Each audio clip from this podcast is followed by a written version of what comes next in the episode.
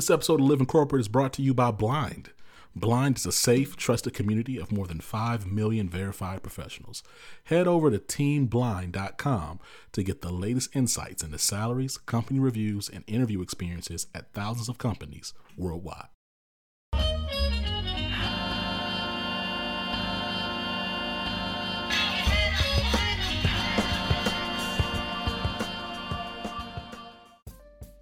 What's up, y'all? It's Zach Living Corporate, and oh my God, oh my God, we have an incredible interview for you today. W. Kamau Bell, man. Yes, dog. We had him on the show. We got him. We got him. um, I'm so excited to get to this interview. We talk a little bit about um, his book, Do the Work. Make sure you click the link in the show notes. And we talk a little bit about his show on CNN. And um, look, I'm just so excited to get to this. And he said he'd come back. You know what I'm saying? So we can hold him to that. And um, before we get to the interview, I will say this though: it's that we use a lot of these phrases, and it's important to honor where the phrases and this language came from. It's easy to get distracted because you see white supremacists who want to co-opt it or undermine it, or uh, white lazy liberals who want to, you know, co- colonize it. But the reality is, is that you know, doing the work means usurping structures and systems that have historically and continue to oppress historically marginalized people. I am so honored that I've been able to meet some really great people who have really do- doing the work. And the work doesn't always exist on the mic or in front of the camera, right? The work exists in those tough conversations, in the boardrooms, uh, with your families, uh, with in meetings. Uh, like they they exist in relationships um, that you try to forge or relationships that you have to end. Um, they exist in the laws that are stood up, but um, the work continues. And again, excited about it. Make sure y'all check out this interview. Before we uh, check in with uh, W. Kamau Bell, we're going to go ahead and tap in with Tristan. See you soon.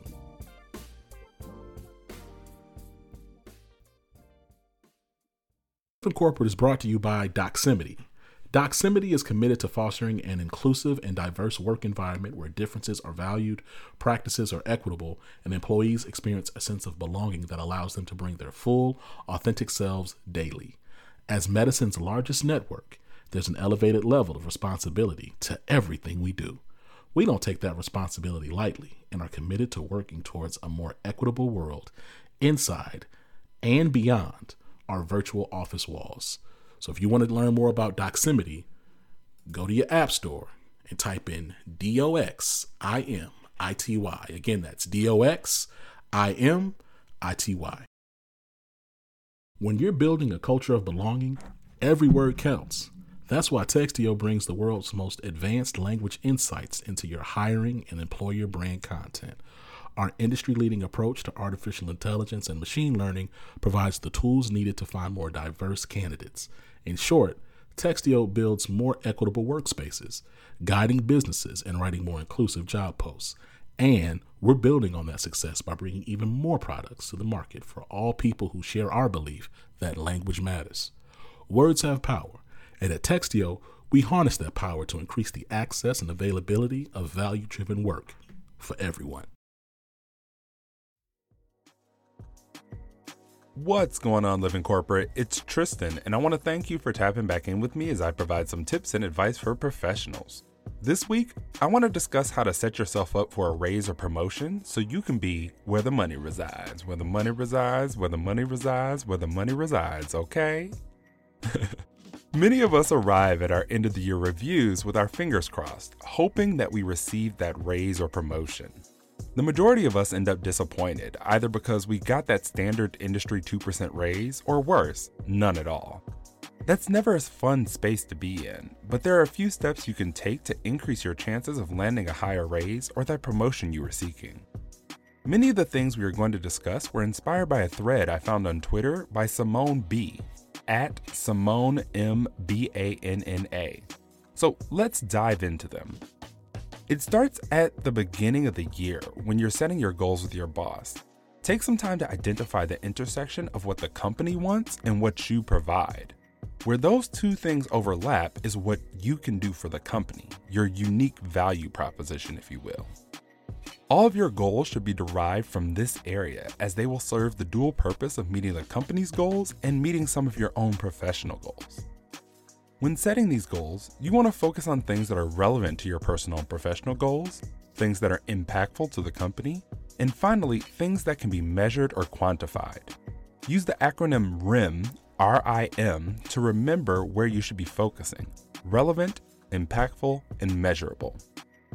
Many professionals make the mistake of waiting until a performance review to discuss a raise or promotion. These are conversations that should be happening all year round during your one on ones with your boss. Take the time to ask them Am I on track to receive a raise? Or am I on track to receive a promotion? And if not, what do I need to change? Lastly, you want to make sure you gather receipts. Keep emails from internal and external stakeholders who are singing your praises for the work you've done. Simone mentioned even creating a survey to send out to people you've worked with to measure your performance against company goals and promotional criteria. This is actually a tactic I've successfully used in several jobs. Ensure that you share this information with your boss both in your one on ones and during your performance review. If you follow these tips, you will set yourself on the right track to get where the money resides, whether that's a raise or a promotion. Make sure to follow Simone at Simone M. Banna, which is S I M O N E M B A N N A on Twitter because she is continually dropping gems. Thanks for tapping in with me today. Don't forget, I'm now taking submissions from you all on career questions, issues, concerns, or advice you think may help others. So make sure to submit yours at bit.ly forward slash tap in Tristan. That's bit.ly forward slash T A P I N T R I S T A N. This tip was brought to you by Tristan of Layfield Resume Consulting. Check us out on Instagram, Twitter, and Facebook at Layfield Resume, or connect with me, Tristan Layfield, on LinkedIn.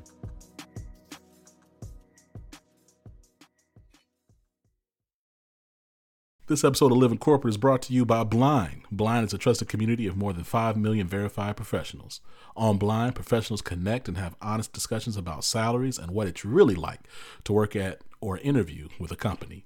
You can also join your private company channel to have a candid and safe conversation with your coworkers about what's really going on. And because it's anonymous, you can be honest and trust what you read.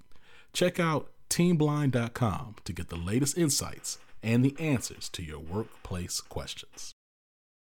Living Corporate is brought to you by Doximity.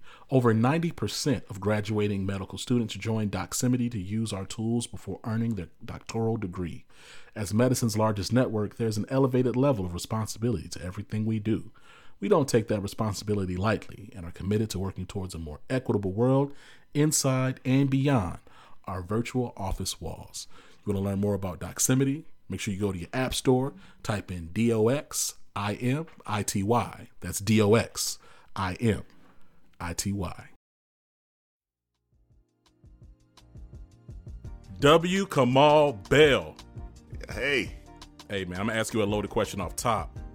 How you doing, man? I'm doing. I I am highly highly favored. What's the expression? Blessed and highly favored. Amen. yeah, yeah. So I'm. Uh, yeah, yeah. So I'm doing. You know, I'm. You know, I could complain, but I know I'm doing better than most, and I am in a very privileged position in my career and ability to sit here and talk to you about all this. So I'm do. I'm doing good. You got the bars off top. All right, look, now you've made a career uh, of helping us laugh at the idiocy, idiocy and absurdity of oppression while also dropping bars. This book, Do the Work, does that very well. I have a question for you is how do you find the balance of making jokes about white supremacy while also not pointedly making the readers of the book, mostly white folks, feel like they're the butt of the joke? I mean, was that some of the parameters of what jokes made it and what maybe didn't? Well, first of all, it, I mean, I, I co-wrote this book with a white lady, and she had no problem being the butt of the joke. Sometime, I think you know the idea being that like you might get your feelings hurt, but shouldn't you have your feelings hurt about supporting white supremacy? Like, shouldn't you feel bad if you if you have unwillingly been a pawn in white supremacy, or if you've benefited from it, didn't realize it? So, the, I mean, I think the idea being that like, we want people to do the work. So sometimes you take the scrub brush out to get people to go, you need to feel this. And then sometimes you go, we're going to be a little more gentle. But it's also about all the different ways in which we approach it. So yeah, it's like you definitely want people to, you definitely want white folks to participate in anti-racist work. As you definitely want white folks, as my pastor, Pastor Michael McBride says, to stop reaching for whiteness to protect them. And so you want them to get into it. Man, so you know, my background is in uh, DEI consulting, and I remember the summer of George Floyd was murdered. Black was in vogue, right? Like white folks was painting roads to Black Lives Matter. Companies were making multi-million dollar pledges and hiring a bunch of white DEI consultants and diversity and inclusion for those catching up. Every white woman was starting a book club, and they were baking their mac and cheese, man. Yeah. it was a whole season. Do you think that we're still in that moment? And if not, can this book still thrive outside of that moment?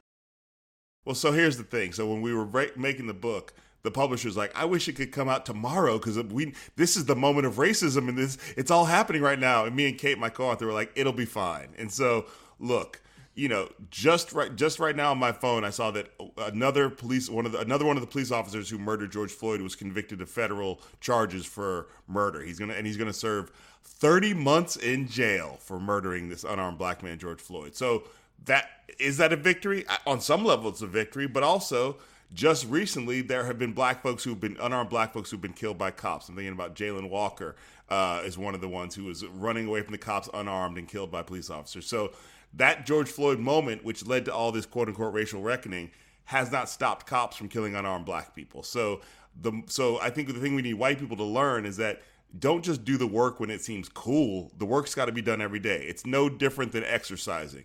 If you exercise once a year, you ain't doing nothing. if you you have to exercise regularly to get the benefit of that work, and it's the same thing with anti-racism. And I feel like we you got to put in your Google Calendar. You gotta you gotta actually make sure that you wake up and do it every day. The first ch- page of the book is a poster that says "End White Supremacy," and we challenge you to put that somewhere up around it, your community, to so people know what you're all about. And again, black folks, we've been doing this work for a long time. I'm not saying black folks won't get something out of this book because there's a lot of history in here that ain't just about black folks. There's a lot of ways in which we encourage you to collect with your local community organizations that black folks should do too. But this really is aimed at those white folks who think, like as Jelani Cobb, my friend says, think buying Juneteenth ice cream from Walmart is doing the work. They ain't doing the work, baby. So let me ask you actually a follow up question to that. To your whole point around, like, man, the publisher was like, man, I wish we could drop this tomorrow. Now, come on, I'm not calling you old, right? But you turn 50 next year. Right? Thanks. Thanks. That's a nice way to say happy birthday. respect. Respect to you and love. No, it's okay. Uh, I know as a black man, that's like 70 in white years. I get it. Facts though. I'm, I'm it's it's I look at you and it's like, man, I'm looking like this mythical creature. It's incredible. Um my pop just cracks 50. So anyway, listen, um man, there's a cyclical nature to all of this, right? In terms of like, yeah, we think this this moment of racial reckoning with, with George Floyd, but you remember you remember the riots uh, around Rodney King. Like, talk to me about like how different was that moment for George Floyd, and like honestly, the subsequent moments from the things that you've seen in the past. Like, what's what are the differences? Okay, I'm gonna tell you. I'm gonna reach back into my old bag since you just since you just outed me as being old, into my Gen X bag. Uh, you're welcome for all the pop culture you enjoy from us. By the way, you're welcome. Hip hop, you're welcome. Uh, thank you. So, thank you. so, so uh, I would say this that uh, the thing that I remember about the the the, uh, the uprising that happened after Rodney King, after he those cops were found not guilty or innocent of those charges, was I was laying on my, in bed not knowing what to do. There was no Twitter, there was no Instagram, there was no online, so I felt alone. I felt completely alone. Now, the moment something happens, like for example, when they overturned Roe versus Wade recently, I went immediately to Twitter and looked up Twi- Oakland on Twitter, Roe versus Wade. Where are we at tonight? like, what are what are we doing? Like to go, how can we get out here and get in these streets? Now, if I can't go out into those streets, I know I can retweet those links and share those with other people. So the idea being that like you are much closer to being able to make an impact today than you could back in the day, as back in the day, as we say.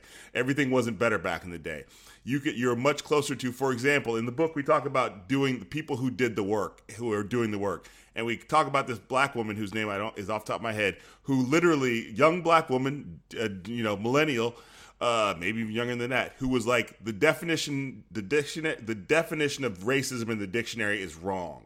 It just it, that definition is about prejudice. It, racism is prejudice plus power. So she reached out to the dictionary and said, change the dictionary definition of racism, and they did. Now that does not make peace dawn all over the world, but that's something that was impossible when I was that age, when I was young. You couldn't write to the dictionary. like, how do you? How do you? E- how do you? There's no email. But I'm saying, so we have to understand. There's multiple. There's there's levels to this, as we say. Hundred percent, man. Look, there's great a great section First of all, there's a super bunch of great sections. In fact, there's a little color section where you color Nina Simone, I, and then there was like there was like rays coming out the keyboard. She was fire. Yeah. Like I, super cold. Thank you. And all the art was done by Black, Indigenous, Latinx, uh, AAPI art and art of the artists of color. All of it was designed by art by Black folks and artists of color. I, I ain't trying to be funny. It was so creative. I knew a, a bunch of white folks didn't do it. It was beautiful.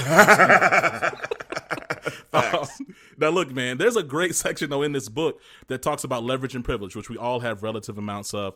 In the corporate DEI space, one word we don't use a lot of is power. The concept of having control and authority. Yet, for real change to happen, power has to be re- redistributed to those on the margins. Yes. And you have to recognize what your power is and how and so I think a lot of people get caught up in like I'm not Mark Zuckerberg or Elon Musk, so I'm not I don't have white privilege. And the fact is is like there's lots of ways. Do you you know, we joke, can you can you yell at a police officer and get away with it? That's a level of power. Can you Word. can you is a is a parking ticket just slightly annoying to you? That's a level of privilege. My daughter who's 11 last night did the check your privilege section and was like, "Look how much privilege I have." She's an 11-year-old mm-hmm. mixed race black girl living in Oakland and she recognizes I have more privilege than I thought I had. So if she can do that, white people can do that. We can all do that. Thank you. Cuz that's what I was going to ask was, do you see the leveraging of your privilege as interchangeable with sharing power? I think it's a part of it. I don't think I think sometimes you have to step out of the way and give your spot to somebody else when you have the ability to do that when it, when it's not going to affect you in a negative way. And sometimes being in that position of power, you can keep the door open. So I recognize for my example for myself, I, having a, a TV show at CNN. The TV show started 7 years ago ever since then, every year, I have kept the door open to bring more black folks and other people of color through the door to work on my show in a way that, that if I wasn't doing that, I would still be surrounded by an all white crew like I was in the first season. So I think there's there is there is a balance. There is getting out of the way, but there's also staying in that place because you can so you can keep the door open. To that end, as a DEI practitioner, as someone who has his whole space living corporate, we center and amplify black and brown folks at work. We're a, like a black owned bootstrap digital media network. I continue to question how real the work can be done in our hyper capitalist corporate context. Do you think American capitalism is sustainably compatible with doing the work? No. Can you expect a little bit further? I just thought I would just leave it at that. No, I think American capitalism is not is not in line with the values of doing the work because we think that because we uh, because of the way the capitalism is structured in this country somehow we think if you make a lot of money in one area that you're smart across all areas and then you have people going this cap this guy who's rich should run for president just because he's rich and not is and so and so the idea being that like that and we also so american capitalism recreates oppression quite easily. So you have people, you have billionaires in this country where if you look at through the way they made their money, a lot of their money was either made directly from slavery and the in the transatlantic slave trade. That was the beginnings of the corporation. Happens in insurance all the time. I just saw a TikTok video about that.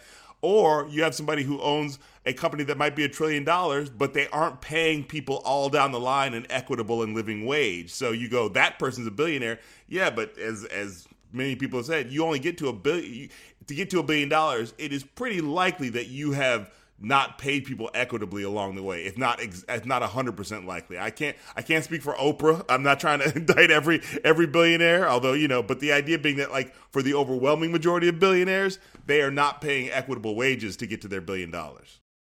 One hundred percent, man. Look, uh, it's a lot going on uh, right now. The world is on fire, metaphorically and literally. You know, I'm in Texas, like literally 103 degrees outside. Um, white folks still out here white folk in. Again, you're gifted at finding humor and tragedy, and you're good at looking at a bunch of terrible shit in the eye and not blinking. Specifically, last night, I saw this clip of you talking to this grand wizard at night with lights all around you, and I said, "Yo, is he about to like punch this dude? Like, what is happening? This is crazy." I, people Um, sometimes want me to punch those people. I just want to let them talk and expose themselves. brother, let me tell you something. I felt for you in that moment. Thank then he got real upset when you said you had that white wife. I saw him. Even behind that mask, his face curled up. He didn't like yep, that. Yep, yep. Said that he said that marrying a white a white woman was worse than murder, if I recall correctly. Worse than murder. Come on. I said, huh? All right. So so here's my question though.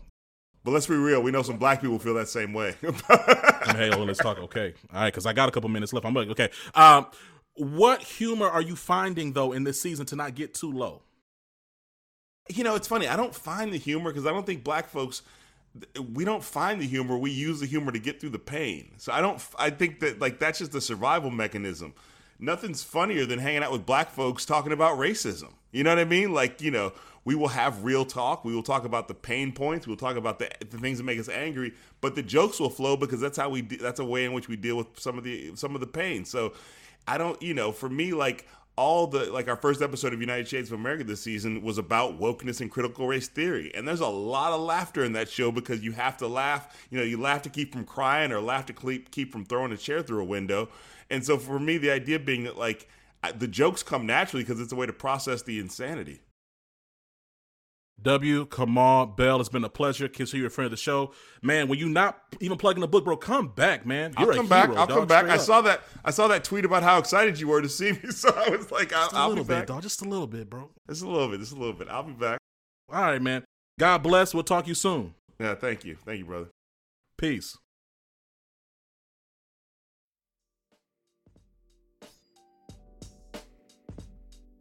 And we're back. Yo, again, shout out to W. Kamau Bell. So excited, so thankful to have him on the show. Make sure you check out Living Corporate. We hear almost every doggone day between our entire network. We definitely got something for you every day.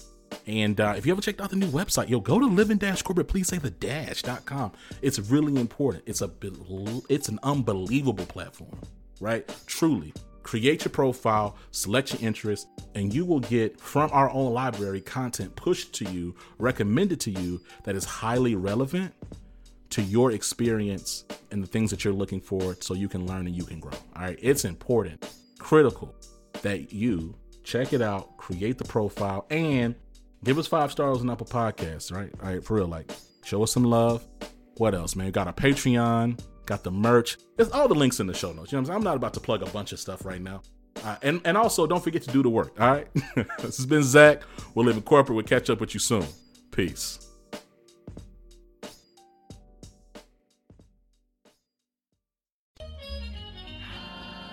Living Corporate is a podcast by Living Corporate LLC. Our logo was designed by David Dawkins. Our theme music was produced by Ken Brown. Additional music production by Antoine Franklin for Musical Elevation. Post production is handled by Jeremy Jackson. Got a topic suggestion? Email us at livingcorporatepodcast at gmail.com. You can find us online on Twitter, Facebook, Instagram, and living-corporate.com. Thanks for listening. Stay tuned. Living Corporate is brought to you by Textio. Today's top talent is everywhere, representing everyone. And our work environment should reflect the level of inclusion to meet that standard. Textio achieves this in building more equitable company cultures through the language we use in our job postings. That culture is formed one hire at a time, making the words we use to reach more diverse candidates all the more important. Our advanced language insights and employer brand content is what drives our mission of inclusion. Through our industry leading application of artificial intelligence and machine learning, we're able to widen companies' reach in finding and building upon the very diverse talent that empowers a culture of belonging. Every door should be open to every qualified job seeker. Again, that's Textio.